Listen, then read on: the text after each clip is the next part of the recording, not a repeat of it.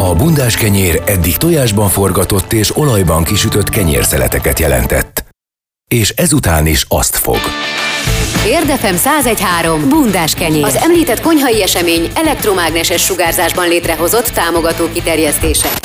Annyira sajnalka és Urbán Szabolcs minden hétköznap reggel 6-tól fél tízig úgy nyúl fémmel a teflonba, hogy az nem lesz karcos. Érdefem 1013. Bundás kenyér. Érden jó, és nem lesz karc. Itt a nyár, a strandolók jogai és kötelességei. Ezt a cikket pedig dr. Cenci Anikó ügyvédnő posztolta, úgyhogy ezt fogjuk egy picit most áttárgyalni, Szabolcs. Jó reggelt kívánunk! Kedves ügyvédnő! Szia, szia! Üdvözlöm a hallgatókat is! Sikerült megint egy olyan témát találni, amire az ember igazán felkapja a fejét. Hát tényleg az ember elmegy mondjuk a, a Balaton partra, vagy a Velencei tóhoz, és akkor rögtön jogok és kötelességek kerülnek elő. Ezt egyébként majd mikor így kifejtjük azt megelőzően most, hogy ezt így tudják az emberek, hogy van ilyen? Tehát foglalkoznak ezzel, illetve rendszabályozzák őket, hogyha valamit nem úgy csinálnak, ahogy kéne, vagy csak akkor, amikor megvan a baj? Hát szerintem nem rendszabályozzák őket, lehet, hogy ez inkább csak nálam ilyen munkahelyi átszalom, hogy elgondolkoztam a Balaton parton, hogy a csúszós lépcsőn, ahogy mennek lefelé, páran el is estek, mm. itt Szabadiban vagyok rendszeresen, és hát lehet, hogy furcsa, amit mondok, ez ügyvédi gondolkodás, hogy egészen más a helyzet, amikor ez megtörténik egy egy fizetes strandon esetleg, és más, amikor egy szabad strandon. Hm? Na Például. ezt tegyük, tegyük tisztába ezt a szabad strand dolgot. Én három három részre bontanám, és akkor majd mond, hogy ez így van-e, illetve majd Igen. fejts ki létsz, és van a fizető strand, ahol bemegyünk, jó drágán vesszük a lángos meg a belépőt, és akkor ott nyilván van egy házi szabályzat, amit be kell tartani.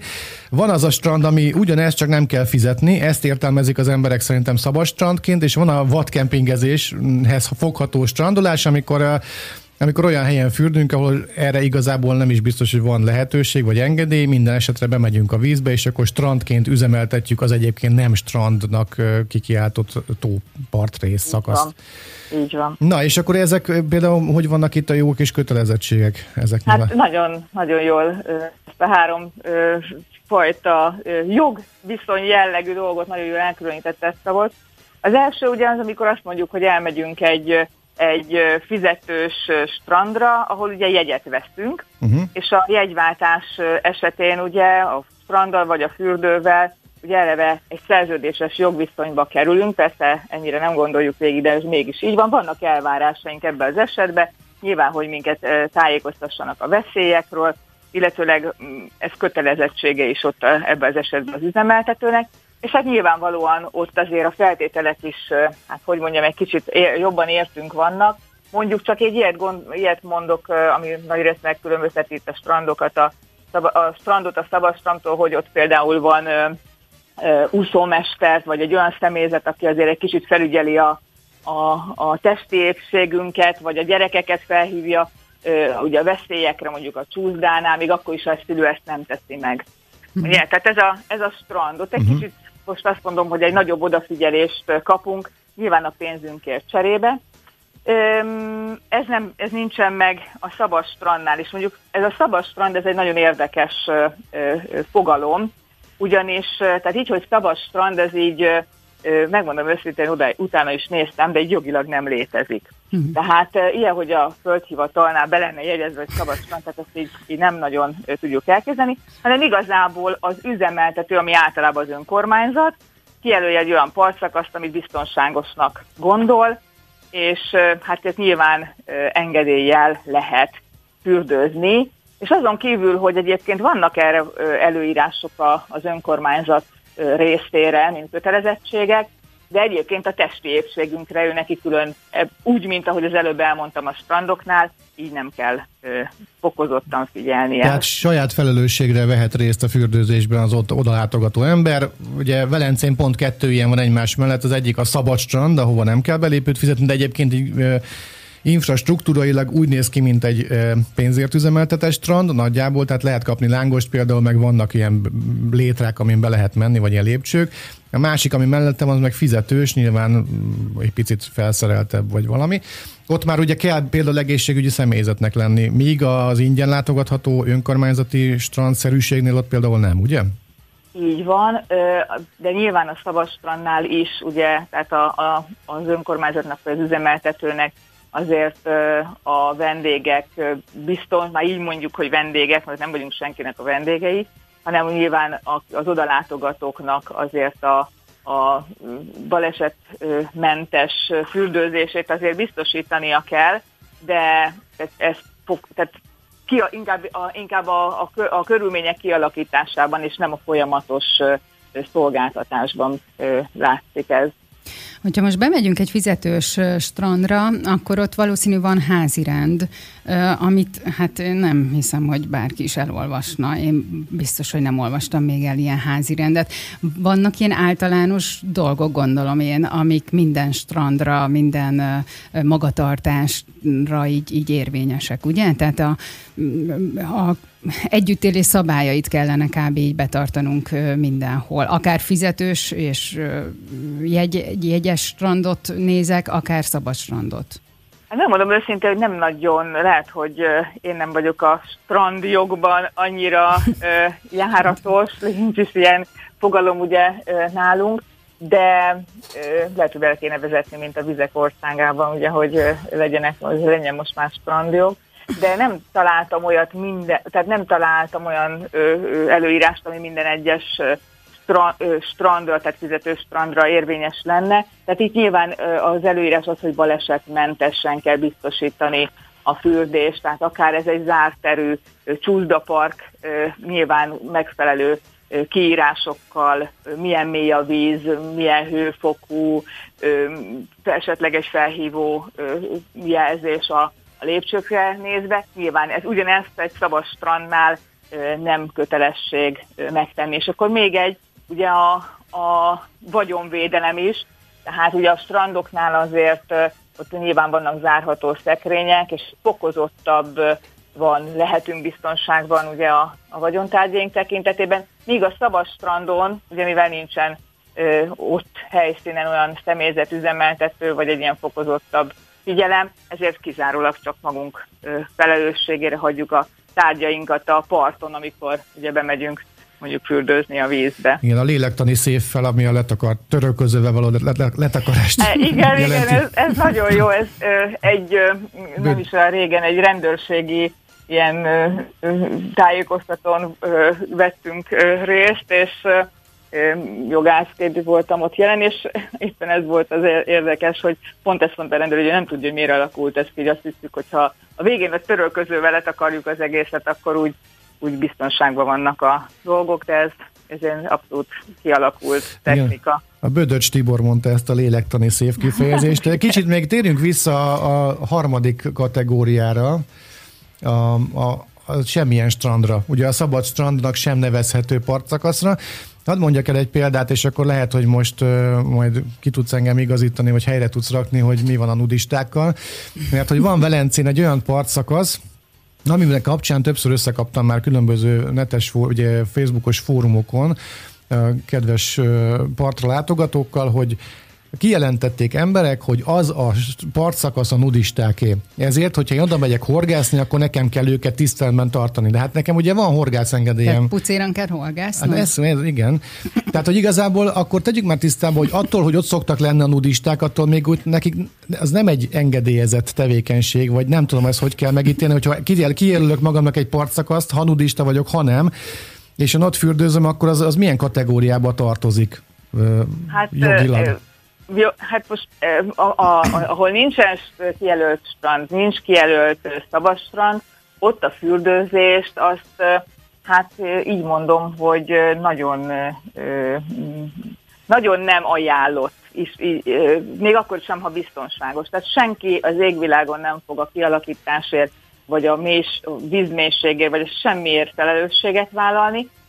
Na most azt nem mondanám, hogy tilos. Tehát nagyon érdekes ennek a megítélése, mert ugye mi tilos és mi, mi a megengedett. Tehát azt, azt nem mondom, hogy teljesen egyértelműen tilos, de valójában azokban a, azokban a, a, a tavaknál, hogyha nincsen feltüntetve, vagy folyóknál, hogy lehet szülődni, valójában ez nem megengedett. Uh-huh. Tehát kifejezett tiltás, ha nincs, akkor sem megengedett ö, ö, a vadvizekben való fürdés. Hát a nudistákkal kapcsolatban nem tudom, hogy hogyan ö, hát. nyilatkozzak mert igazából itt nem csak a fürdőzés a probléma ugye a nudistákkal, hanem ott azért van hát ez az. más is. Hát, hát és tulajdonképpen az van, hogy, hogy ők, a, ők gyakorlatilag a mesztelenkedésükkel engem tartanak távol, ami engem nem zavar, de mondjuk egy csomó gyerekes család bringázik arra felé, és egyszer csak ott látják a, a mesztelen embereket, ami teszem hozzá önmagában nem probléma, de hát nem mindenki egyforma, és mondjuk nem az a bevett szokás, hogy az ember mesztelen rohangál. Ráadásul az én megítélésem szerint jogilag ez egy közterület.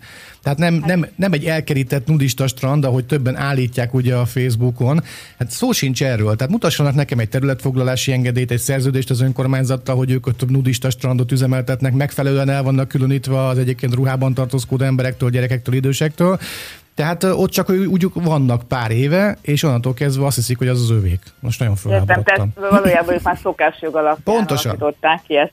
Hát figyelj, én nem tudom, nem ismerem ezt a, a területet sem, meg úgy egyébként sem, de most egy újabb ötletet adtál nekem Tessék. a, a, a, a nudista strandoknak a kialakítására, ugyanis még, még, egy, még egy érdekesség van. Annak ellenére én ugye Horvátországban voltam többször, ahol kialakított, körbekerített nudista strand van, úgy, hogy mondjuk van egy elhatárolt vonala, na de onnantól kezdve két méterre már a nem nudista strand van, tehát innentől kezdve kérdés az, hogy, hogy mennyiben zavarja ez a többi fürdőzőst. Hát, mm. Ha nincsen így, tehát az általános szabály az, hogy ami nem kifejezetten megengedett, tehát a természetes vizekben való fürdés és egyébek, az tulajdonképpen tilos, vagy tiltott, és senki nem vállal érte felelősséget, és ha ebben a, ezekben a vizekben bármiféle olyan ö, ö, baleset történik, amiért bárki is felelős, a felelőssége sokkal-sokkal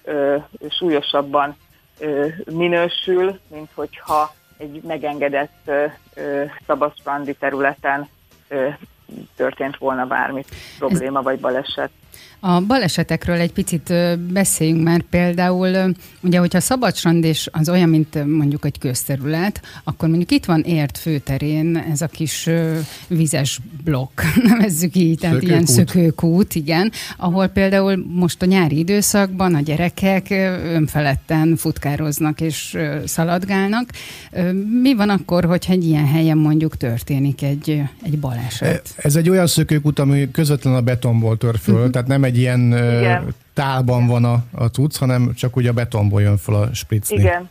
Ezt ismerem, itt Fehérváron is van egy ilyen a, a főtér, vagy a főutcán. Hát ez erre konkrétan lehet azt mondani, hogy mivel nem azért van kiépítve a köztéri út, hogy abba fürdőzenek, mindenki csak a saját felelősségére teszik. Hát most mondok egy példát, hogyha mondjuk olyan a, a, a kialakítása a betonjárdának a a belvárosban, hogy én elbotlok benne, és ott elesek, akkor én mondhatom azt az önkormányzatnak, hogy nem megfelelően volt kialakítva, és, és akár kártérítést is kérhetek, vagy téli időben ugye a túszásmentesítés elmaradás esetén. Na most ez nem igaz ezekre a köztéri kutakra ebbe az esetben, hiszen nem azért van kiépítve, hogy ha nyilván annak a felülete csúszik, és a gyerek esetleg ö, hanyat vágódik benne, és elesik, senki, tehát a, semmiképpen sem ö, lehet felelősségre vonni ebben az esetben az önkormányzatot, még akkor sem, ha nincsen kiírva, hogy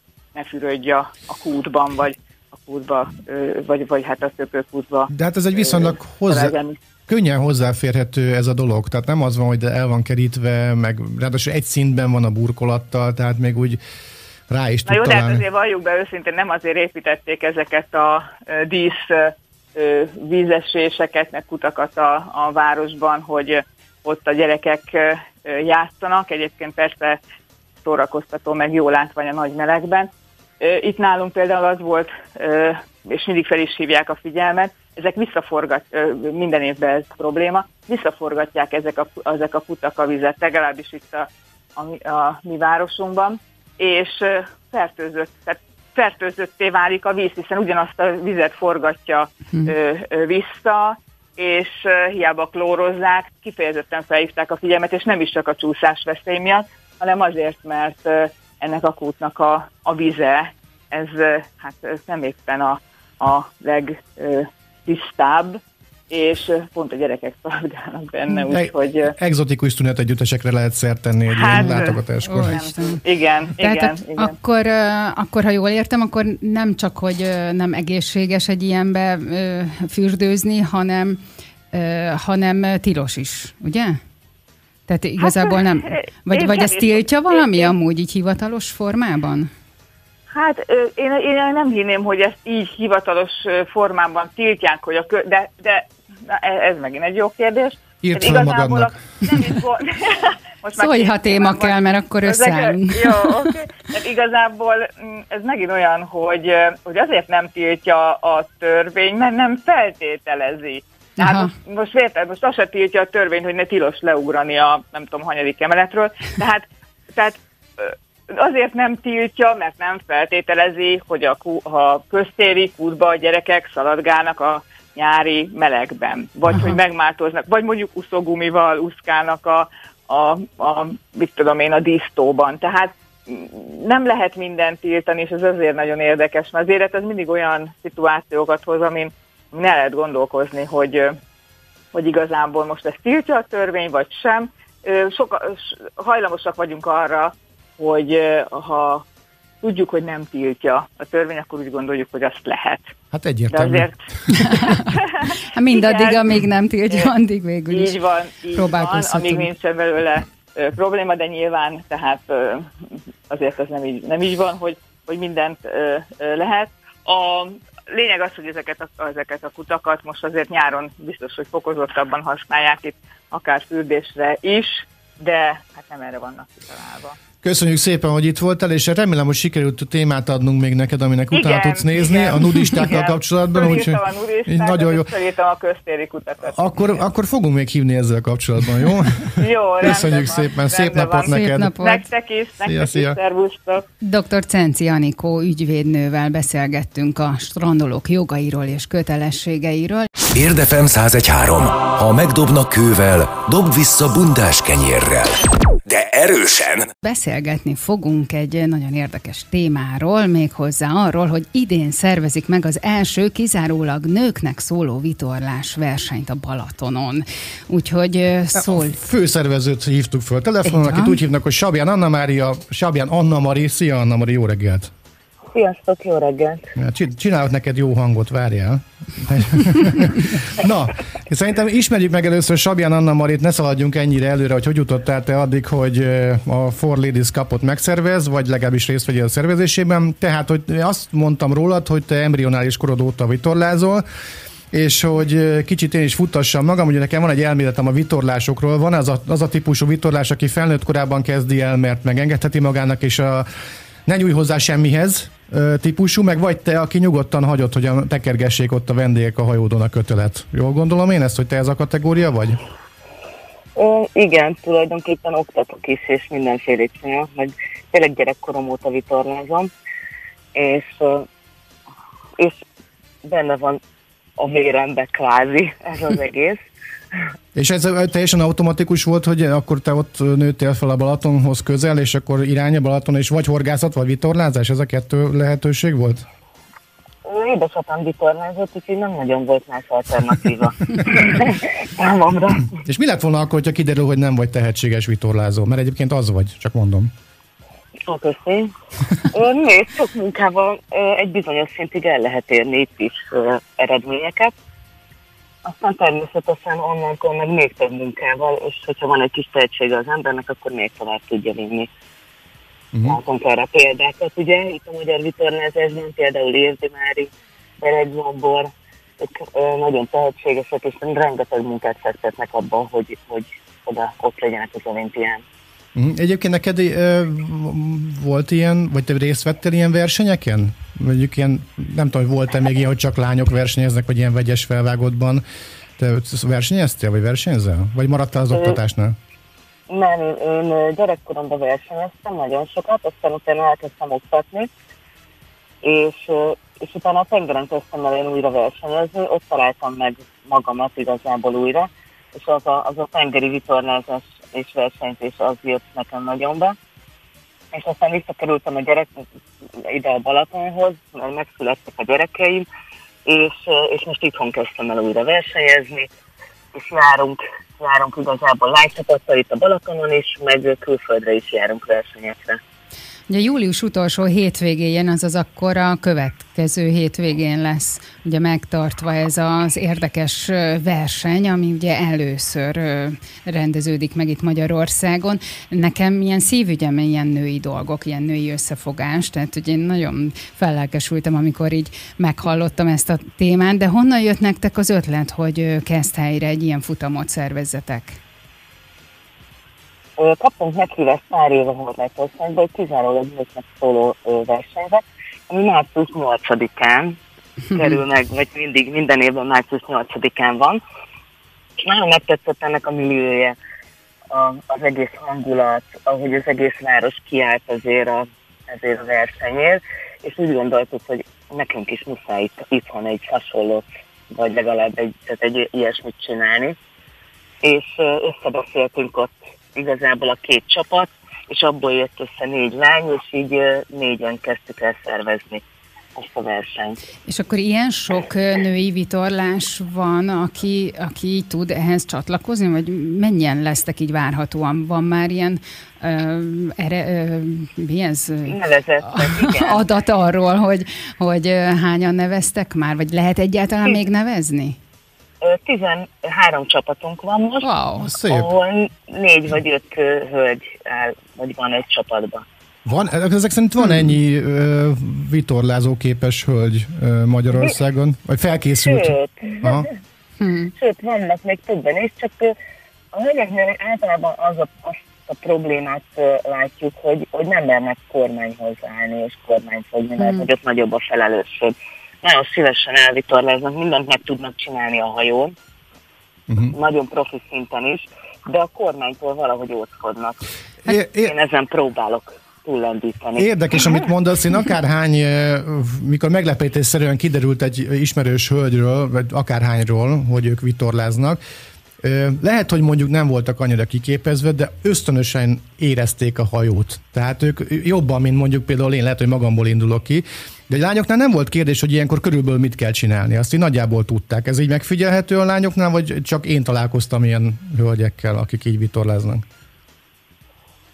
Elég sok mindenkit oktatok, és, és Mit? Hogy? Elég sok mindenkit oktat. Uh-huh. Igen, so, lányokat is, fiúkat is, és a gyerekeknél egyértelmű, hogy a lányok azok hamarabb ügyesebben csinálják a dolgokat. Uh-huh. De akkor... Kicsit lassabban. Aha. Igen. Tehát így kimondottan akkor nem tudod ezt így megerősíteni, vagy nem akarod?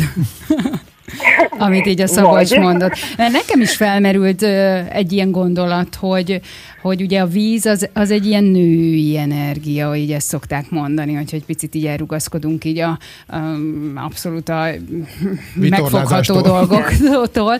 Tehát, hogy a, a víz azért úgy, úgy egyensúlyba tud, vagy harmóniába tud kerülni a nővel. Akkor ezt, ezt így nem tudod így teljesen százszerzelékosan megerősíteni a tapasztalataid alapján, hogy a nőknek igenis nagyon jó érzéke van mondjuk a vitorlázáshoz és a kormányozáshoz is? Ö, nagyon jó érzékük van hozzá, csak nagyon sokan nem kevésbé bátrak, tehát uh-huh. őket bátorítani kell, hogy kormányt fogjanak, és hogy versenyen elinduljanak. Na hát akkor most erre De... itt abszolút lehetőség lesz, mert hogy nincs más választásunk, mert hogy csak nők fognak részt venni ezen a versenyen. Miben más a, az a verseny, amikor csak nők versenyeznek? Mert azért itt biztos, hogy más, más hogy, hogy zajlik az egész. Tehát, hogy egy versenyszellem, ugye egy férfiban, meg egy nőben szerintem egészen másképp működik. Hát meg többször kell megállni pisilni, gondolom. Jaj már! Ezt csak meg lehet oldani, nem kell ez megállni a vizen, Persze, ugye? Van mindenféle, van bödör, amit használhatunk. Na szóval, hogy miben más azért egy, egy csak nők, nők által üzemeltetett verseny, mint mondjuk egy férfi? Verseny. Vagy egy vegyes. Igen, a vegyes, azt tudom műteni, én olyan hajókon vagyok, ahol vagy olyan hajókon is vitorlázok, ahol csak fiúk vannak, de ott akkor már nem, nincsenek csak fiúk, ha én is ott vagyok ugye? Igen, nyilván. Tehát akkor ez annyira nem tudok hozzászólni, de, de az biztos, hogy, hogy én olyan, vagy olyan lányokat szoktunk összeszervezni az egy, a csapatba, akik maximálisan odafigyelnek a dolgaikra. Nincs mellébeszélés, nincs hiszti, nincs hmm. igazából mindenki a feladatára koncentrál, és odafigyelünk egymásra, és nagyon gyönyörűen a másik keze alá tudunk dolgozni, megnézzük, hogy éppen mit csinál, hogy tudok segíteni, tehát hogy ez hmm. nem feltétlenül csak a lányokra vonatkozik, de, de én ezt tapasztaltam, hogy, hogy sokkal jobban megvan ez. Mondjuk én is azt tapasztaltam, hogy a nők azért így jobban észreveszik a, azt a rést, ahol mondjuk tehetnek valamit. Tehát, hogy tudom, föl kell venni valamit otthon, azt egy nő mondjuk hamarabb észreveszi, esetleg a férfi. Tehát akkor így én is el tudom ezt így képzelni, hogy egy ilyen versenyen azért tényleg mindig mindent tudnak, és így flottul tud menni. És hogy így említetted, hogy nincs hiszti, ez tök jó, hogy mondtad, mert hogy azért úgy egy női társaságból azt szokták így feltételezni, hogy na hát ott elszabadul a pokol, és akkor ez nyomajog, az nyomajog, de közben meg én is más tapasztalok. Tehát, hogyha csak nők vannak, ott azért más, más a helyzet. Igen. Mit kell csinálni egy ilyen vitorlás versenyen egyébként? Én nem tudnám megmondani, hogyha vegyes ö, csapatok lennének, akkor sem, de mondjuk itt egy ilyen ö, Four Ladies Cup esetében mi a feladat, amit végre kell hajtani, illetve van, van egy több kategória? Ugye ez, ez a verseny abban attól is különleges, hogy, hogy ez egy ilyen rövid pályás, nagyhajós pályafutam lesz, amit még nem rendeztek Magyarországon, tehát max egy pálya, maximum 20 perc, és, és nagyon sok számít a manővereken. Aha, ügyesnek kell Tehát, lenni. Így van, és, és az a jó, hogyha a csapat össze is van szokva. Ez a nagy hajó, az mit, a nagy hajó az mit jelent? Mert nekem mindegyik hajó nagy, amit látok. Meg vannak ilyen nagyon nagyok. I- igazából Eliott 770-es vitorlás hajókkal lesz. Köszönjük. Amelyik... Ez mit kell, hogy kell elképzelni mondjuk egy hányszor, hányszor egy kombiautó egy ilyen hajó hossz, hosszra például? Kétszer? Kétszer olyan hosszú, mint egy, egy, egy átlagos autó? Másfélszer. Aha. És mondjuk kétszer olyan széles.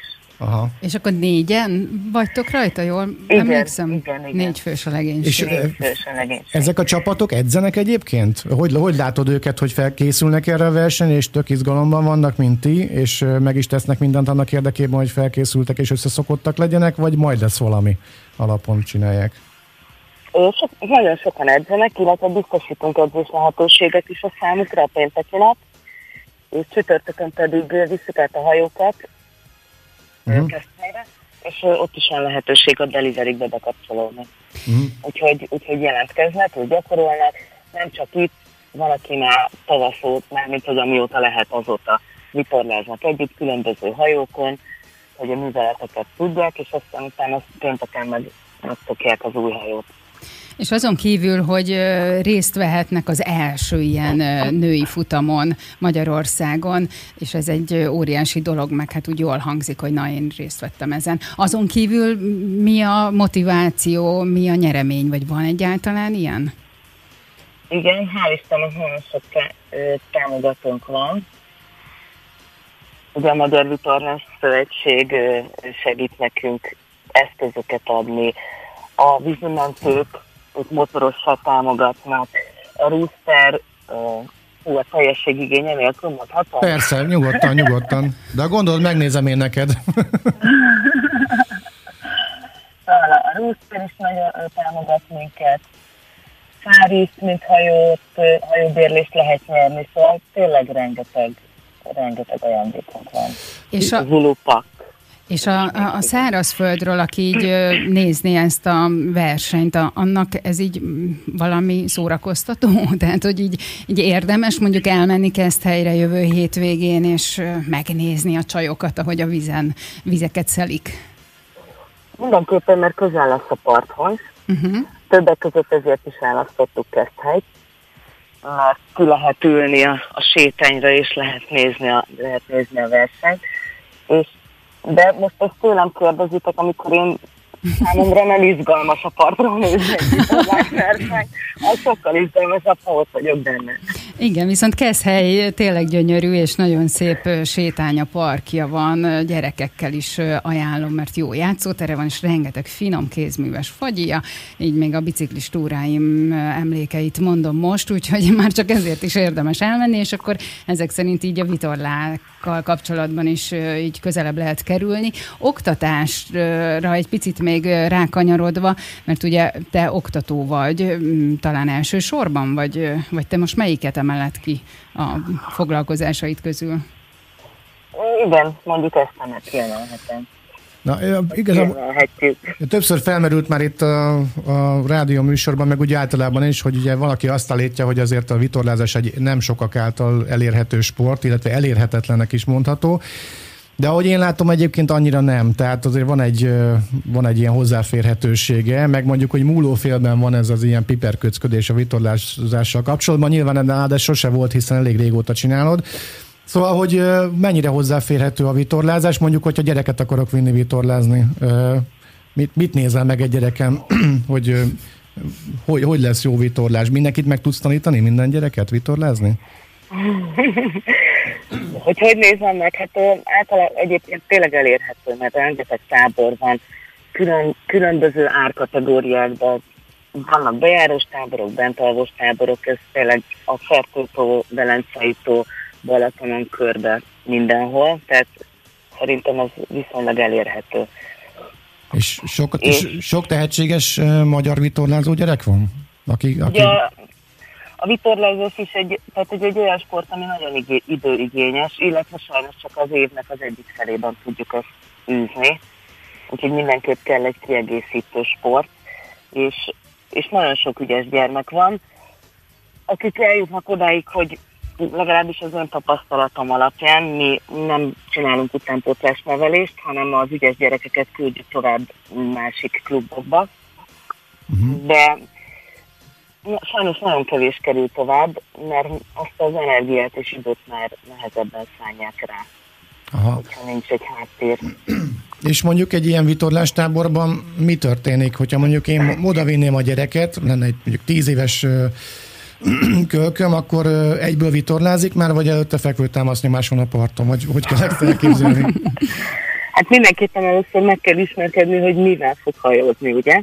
Aha. És annak célszerű megtanulni a részeit, meg a neveit, mert hogy ilyen mindenféle bonyolult nevekkel, igaz, nem ilyen szakszavakat kell megtanulni igazából, és, és az, hogy, hogy mik a fő irányok, hogy honnan fúj a szél, hogy hogy tudok haladni, a legne, azt tapasztaltam, hogy a kezdőknél például a legnehezebb az, hogy egyenesen irányítsa a hajót uh-huh. először. Például És nálam. akkor ezeket... Nálad még nem is volt olyan vészes. Hát igen, mert nem vagyok egyáltalán kezdő sem, tehát én még nem, nem egyszer voltam a kormánynál, amikor motorral mentünk, mert elszakadt a vitorlánk, ez Horvátországban történt, és mindenki, mindenki ittas volt, és úgy kénytelen voltam én vezetni a hajót. Na, hát. Na igen. Az, az, úsz, úszni tanulás, vagy az úszni tudás is azért fontos, ugye? Vagy alapvető igen, egyáltalán? Alap. alap. És kell, alapkövetelmény. Kell róla papírt vinni a gyereknek? Hát papírtát, azt úgy szoktuk, hogy a szülő kitölti, hogy igen, tud a gyermekem úszni, és akkor mindenkit megnézzünk, hogy tudnak-e úszni valójában. Aha. De egyébként a hajón kötelező a mentő mellé. Aha, értem.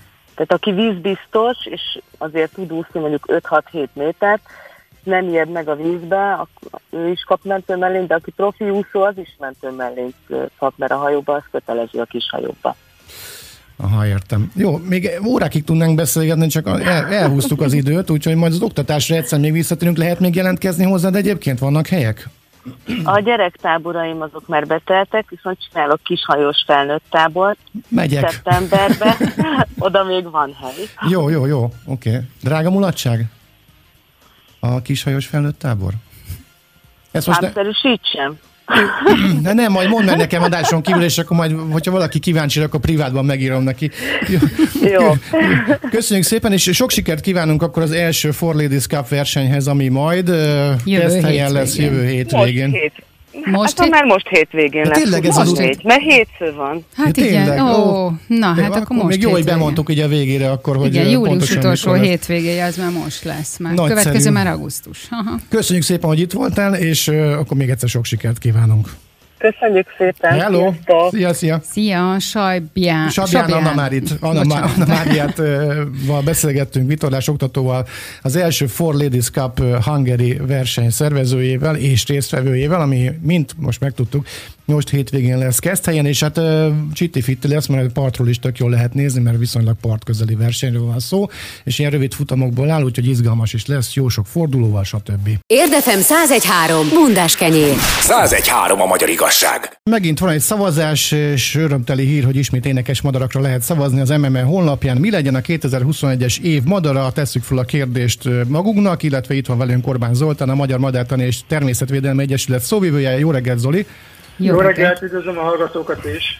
Uh, ugye 79 óta lehet az év madarára szavazni, vagy hát azóta van ez az év madara dolog, és... Igen, ez fontos különbség. Igen, igen, igen, igen, igen, igen, igen, hogy foglald össze létszés, hogyha valaki most hall először az egészről, hogy miért fontos az, hogy legyen nekünk év madara évről évre. Hát nem fontos évmadarának lenni általában szívás. Tehát én nagyon örülök, ha nem kéne évmadarát csinálni.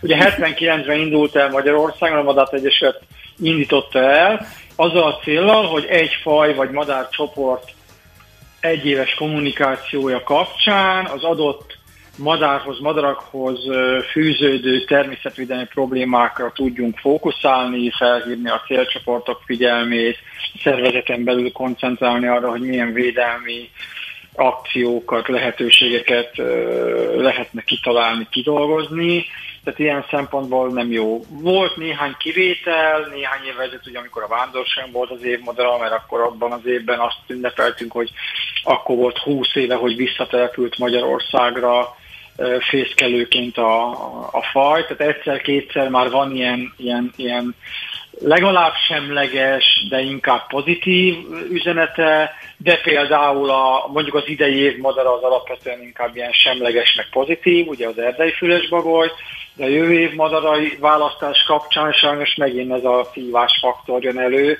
sőt a legkeményebben, mert hogy a mezőgazdasági területekhez kötődő fajokról van szó. És ugye az elején miért mondtam, hogy fontos különbség, ugye 79-ben elindult, akkor még web 2, nem hogy web 2 nem volt, hanem vonalas telefonja se volt mindenkinek, de mai fiatalok ezt hallják, és akkor oké, okay, de mi volt a wifi-vel, tehát fő se találták még. Ugye akkor évtizedeken keresztül a szakmai stáb döntött el, utána fogok nézni, talán egy olyan, egy olyan tíz évvel ezelőtt tíz évvel ezelőtt vált lehetővé a web 2-nek köszönhetően, és a internet kultúra Magyarországi eltérésnek köszönhetően, hogy ilyen netes szavazással a lakosság dönthet, választhat három fajból.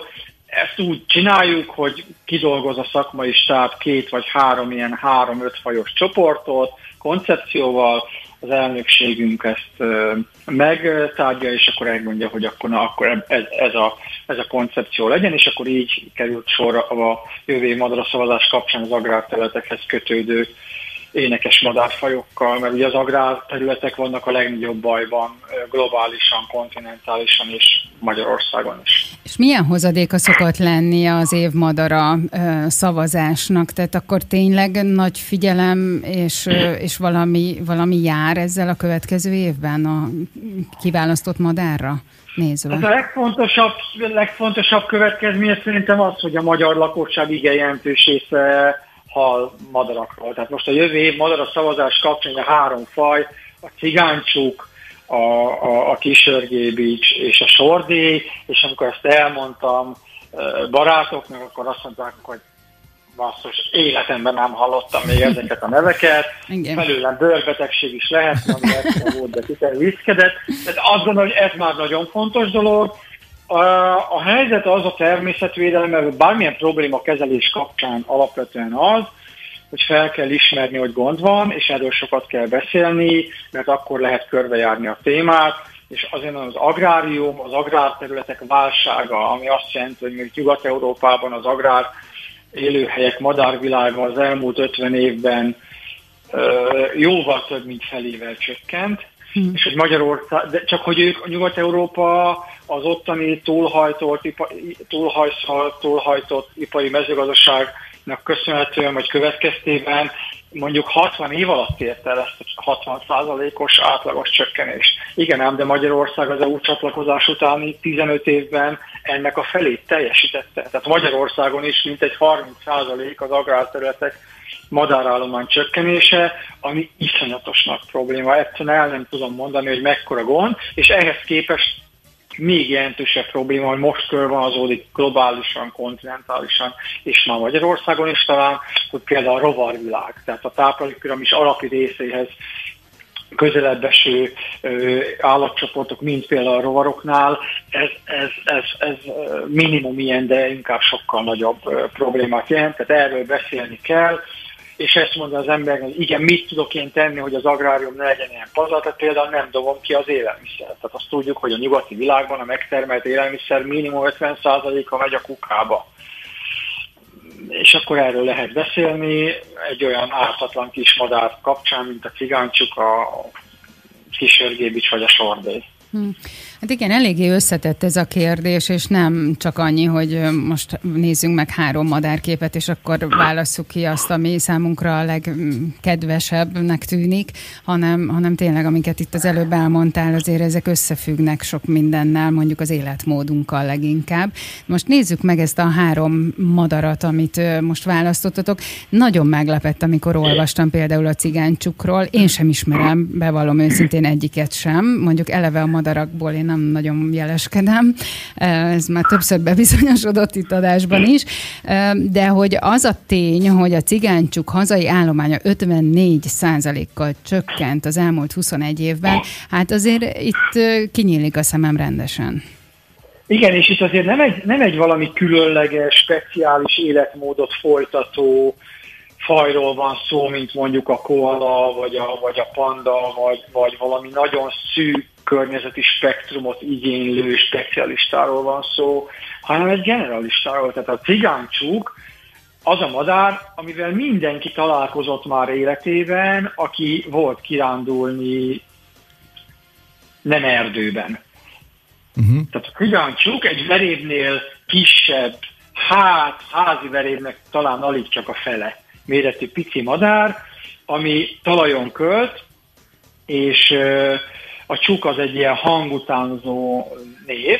Ez az a kicsi madár, ami fekete pontként kint szokott üldögélni a magas, kóró, gaz, bogáns, héjakút, mácsonya növénynek a tetején, és akkor onnan vadászik, csap le a földre, és fog apró rovarokat, pókokat. Tehát mindenki találkozott már vele, csak nem tűnt föl, hogy, hogy ez a cigány csuk, mert egy pici fekete pontot csukkog, miközben sétálunk a, az agrártájban, mezővédő erdőság mellett megyünk. Most a probléma rögtön a cigánycsuk kapcsán ugye tehát azért tűnik el alapvetően ez a madár, mert ha kimegyünk a tájba, az agrártájba, és agrártájnak tekintetünk mindent, ami nem zárt erdő, ott gyakorlatilag eltűnőben vannak a, ezek a gazos, kezeletlen ö, árokpartok, mezővédő erdősáv szegélyek. És akkor ehhez persze a nagyüzem mezőgazdaság másik negatív vonatkozása, a rendkívül erős temizálás, ami ugye a, nem csak az élőhelyek csökkennek ugye a, a cigánycsuk vagy az itt élő madarak kapcsán, hanem a táplálék bázis is csökken, illetve ami marad, az is, az is mérgezett, és mondjuk az őszi vonulási rovar fogyasztásnál a hiperevés fázisában, amikor két-három-négy szemét teszik a madár, mint amire egyébként normálisan szüksége lenne, akkor ezek a mérgek a rovar, rovar testén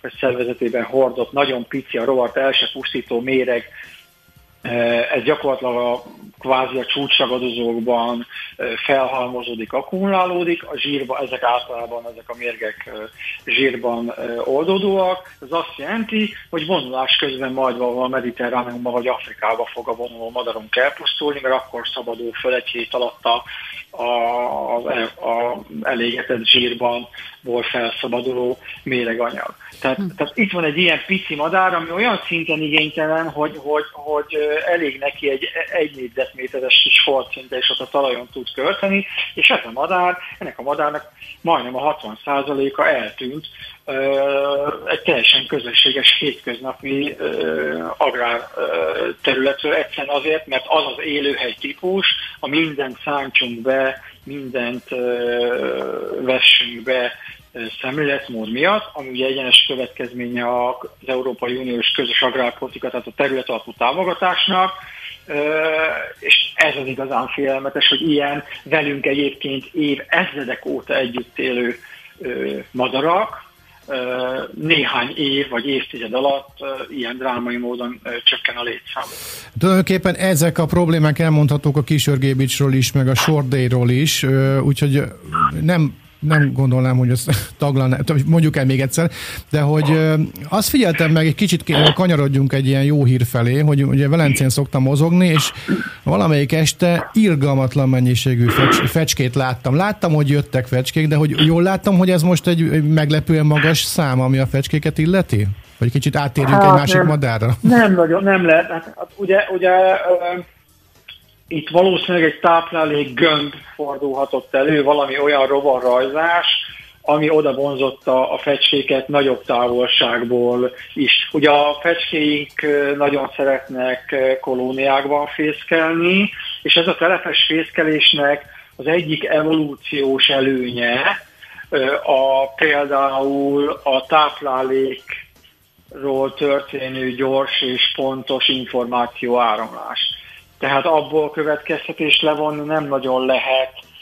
Ez olyan, mintha az ember a, a homokúra nyakát nézni, és ott jó sok homokot látok, de hogy mhm. egyébként a tartály hány százalékban van feltöltve homokkal, abból erről következtetés levonni nem lehet.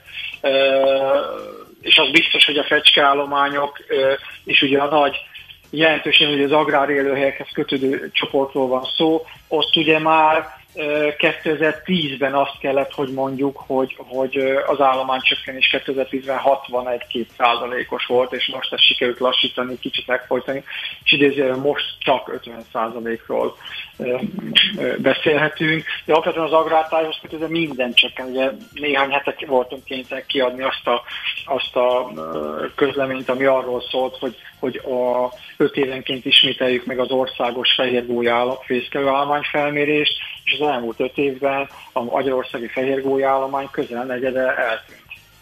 Tehát, tehát, tehát, tehát alapvetően, alapvetően gáz van, és bárhova nézünk, mindenhol gáz van. Ez azért így nem igaz, mert a, a, a modern természetvédelem egyik óriási fenesége és felismerése, hogy hihetetlen pénzeket, energiákat, humán erőforrást, kutatási agykapacitást fordítva a nagy fajokat, az ikonikus fajokat, Magyarországon mondjuk mit tenni, túlzok, kerecsen, sólyon, parlagisas, rétisas, szalakóta, kékvércse, vissza tudtuk hozni a majdnem kipusztulástól, és, és, és hátradőlve megnyugodhattunk néhány éven keresztül, hogy, hogy akkor milyen királyok vagyunk, csak hogy ez kiderült globálisan, kontinentálisan is Magyarországon is, hogy miközben ezeket a nagy fajokat meg tudtuk menteni, a közben az alattuk lévő hihetetlenül összetett táplálék rendszerek meg összeomlottak, vagy közel összeomlottak. Tehát,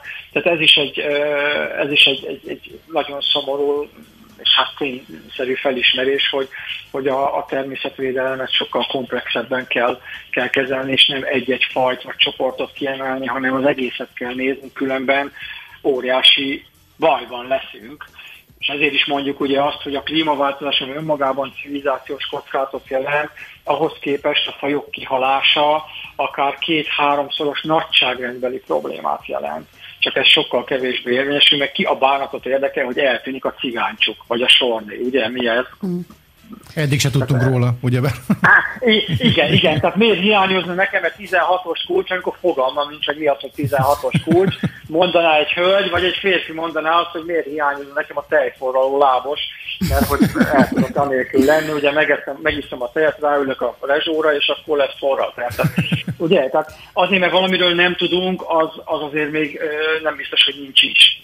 Igen, de hogy említetted, ugye sokkal összefogóbb dolog ez a, a madár szavazás, és nekem egy picit úgy tűnik, hogy a Herman Otto intézettel is, mintha egyeztettetek volna, mert ők ebben a hónapban tűzték ki azt a fotópályázatot, ami a gyepek titkairól szól, és annak is az a lényege, hogy ne az erdőkre fókuszáljunk most egy kicsit, hanem inkább ezekre a, a mezőgazdasági területekre, és hogy ott is van egy sok-sok érték, és úgy látom, hogy ti is most ezt tűztétek ki, ez a, ez a három madárfajjal, és egy picit kanyarodjunk azért vissza még a maradék kettőre, a kis örgébicsre, aminek elvileg az állománya stabilnak mondható, viszont a sordély hasonlóan veszélyeztetett, ott nem majdnem 60 százalék, hanem csak 40, idézőjelesen, csak 40 százalékkal csökkent az állomány, szintén az elmúlt 21 évben, tehát azért ide is kellene egy kicsit fókuszálnunk. Igen, és a sordélyre ugyanaz érvényes, mint a, a cigánycsukra, hogy országosan elterjedt, mindenhol ott van és ott kéne lenni, és míg az előző két faj vonuló a sordély alapvetően itthon maradt, tehát ez azt jelenti, hogy, hogy az ő állomány csökkenéséből, egyenletéből ki lehet venni a nagyon fontos vonulási kockázatot. És így is ilyen óriási a, a csökkenés. Egyébként pedig mondjuk természetvédelmi, madártani szempontból milyen érdekes a helyzet, megnyugszunk, mert hogy a kis örgébicsnek az állomány csökkenése a messze a legalacsonyabb, igen, csak hogy önmagában a kis örgébics jóval ritkább mind a két fajnál, mert hogy, mert hogy egy, egy alapvetően a, az ilyen nyílt gyepes területekhez kötődő kvázi specialistáról van szó esetében, és hát mondjuk a 80-as évekig még a Dunán túlon is majdnem általánosnak volt tekinthető a faj, és gyakorlatilag a 90-es évekre a Dunántúl jelentős részéről eltűnt, vagy akár teljesen eltűnt, tehát ezzel a fajjal most leginkább a Dunatisza közén és a, és a Tiszántúlon találkozhatunk. Tehát Kisörgébicsel első ott találkozhatunk, ahol van mondjuk szalakóta és kékvércse, tehát ilyen szempontból az abszolút számokat tekintve a Kisörgébics a, a, a, a három közül talán a legproblémásabb, a gébicsek azok nagyon érdekes madarak, ragadozó életmódot folytatnak, miniatűr kis terminátorok, tehát egy kis örgébics, egy nagy, különösen a nagy ezek olyan nyúlánk fekete rigó a felét kitevő madarakról van szó, és ezek egész nagy zsákmányt elkapnak, gyíkok, tehát főleg rovarfogyasztók, de gyíkokat elkapnak, kisemlősöket, sőt, akár madarakat is, és és olyan a csőrük egyébként, mint mondjuk a sasoknak, mm. és amikor jó sok kaja van, és többet tud fogni, mint amennyit hirtelen meg tud enni, akkor spejzol, Ugye mhm. a, a különböző tövises növényekre, tehát például a, a kökénynek a töviseire felszurkodja az el nem fogyasztott táplálékot. Ugye ennek a fajta felszólásnak van egy olyan előnye is, hogy könnyebben szét tudja cincálni mondjuk a gyíkot, vagy a madarat, vagy a, a nagyobb termet, vagy a kisságcsálót, de egyébként, és akkor megy az ember a, a, az ilyen gazos, bokros, mezővédő, erdősávos gyepek területeken, vagy az agrártájban, a szántókon, ahol még van ilyen, és akkor ott van egy, ott van egy kökénybokor, és akkor mit keres rajta a 12 sáska, szöcske, és gyík tetem, hát ez, ez a kis madárka. És hmm. egyébként pedig úgy néz ki, mint Zorro. Nos. Nem kartol zébetüket a világban. Viszont feltűzködi őket. Július 27-ig lehet 12 óráig szavazni az év madarára, akkor még egyszer összefoglaljuk, hogy a, a cigáncsunk, a kisörgébics és a sordély a befutó. Hát, hogy hiszem, melyik hogy lesz a befutó, ez a, majd kiderül. Igen, hogy hányan szavaztak. Hogyha szavazok, akkor én csak annyit látok, hogy köszönjük a szavazatát, de még nem látom, hogy én mik sem az... tudom, Én sem tudom, eddig, eddig mindig lehetett látni, hogy hogy áll a szavazás, és mivel úgy gondoltuk az elmúlt évben, talán tíz év tapasztalat, hogy ez is torzíthat, ezért idéntől úgy csináltuk, hogy ne lehessen látni az eredményt, Jogos. objektívebben. Megkérdezték, hogy miért van ott az a kapcsakód, az a biztonsági Aha. kód. Hát azért, mert hogy volt ráé, volt olyan év még az elején, hogy olyan érdeklődés generálódott ugye a média segítségének is köszönhetően, hogy valaki szavazórobottal hekkelte meg az egészet, mert hogy a, az asszonynak a, a, az a madár volt a kedvence, ami éppen vesztésre állt, na akkor rányomott szavazórobotot nem tudom hány tízezer szavazattal, és akkor kénytelenek voltunk ilyen, ilyen kapcsakódos védelmet is bevetni. Egyik szemem sír, a másik meg ugye üveg, mert hogy egy, ezzel is kellett kilódni, másrészt pedig ugye azt érzi, hogy, hogy egy ilyen kommunikációs akció, mint az év madara, aztán azóta, hogy örvendetesen civil szervezek, állami szervek év nagyon sokféle élőlényét választják meg most már, tehát hogy, hogy, hogy egyszerűen oda fordul a társadalom figyelme, és még egy lehetőség van arra, hogy beszéljünk ezekről a problémákról. Ugye föltettétek a kérdés, hogy mi a bánat az a cigáncsók, vagy sordé, vagy kisörgéb is, és akkor beszéltünk róla legalább másfél mondatot, de egyébként pedig az élőhelyeikről és globális, kontinentális, országos agrárproblémákról kellett, hogy beszéljünk. Köszönjük szépen, hogy itt voltál. Mindjárt elmondjuk majd, hogy hol lehet szavazni, és hát akkor sok sikert kívánunk, és én személy szerint bármennyire is a kisörgébics a legproblémásabb, azt hiszem, hogy én a, a cigáncsukra szavaztam Elnézést én utólag is. is. Én papapázok, papapá, én nem foglalhatok állást, meg rá sem verik a seggemet, tehát, e, tehát én, én papapázok, elhatárolódok magamtól is. Rendben, köszönjük szépen, hogy itt voltál, szép napot neked. Én is köszönöm a lehetőséget, viszont ja. kívánom, Hali. De bármelyik is a három közül végül az első lesz, mert a legtöbb szavazatot fogja kapni. Mm, szerintem jól fogunk járni mindegyikkel. Úgyhogy Cigáncsuk, Kis Örgébics és Sordély, az... ezekre lehet tehát ö, ö, szavazni, és hát akinek ez nem sok mindent mond, az mindenképpen nézze meg az mme.hu oldalon, a, mi legyen a 2021 év Madara lakossági szavazás al linken, hogy hogy is néznek ki ezek a madarak, mert nagyon kis cuki. És akkor tessék szavazni.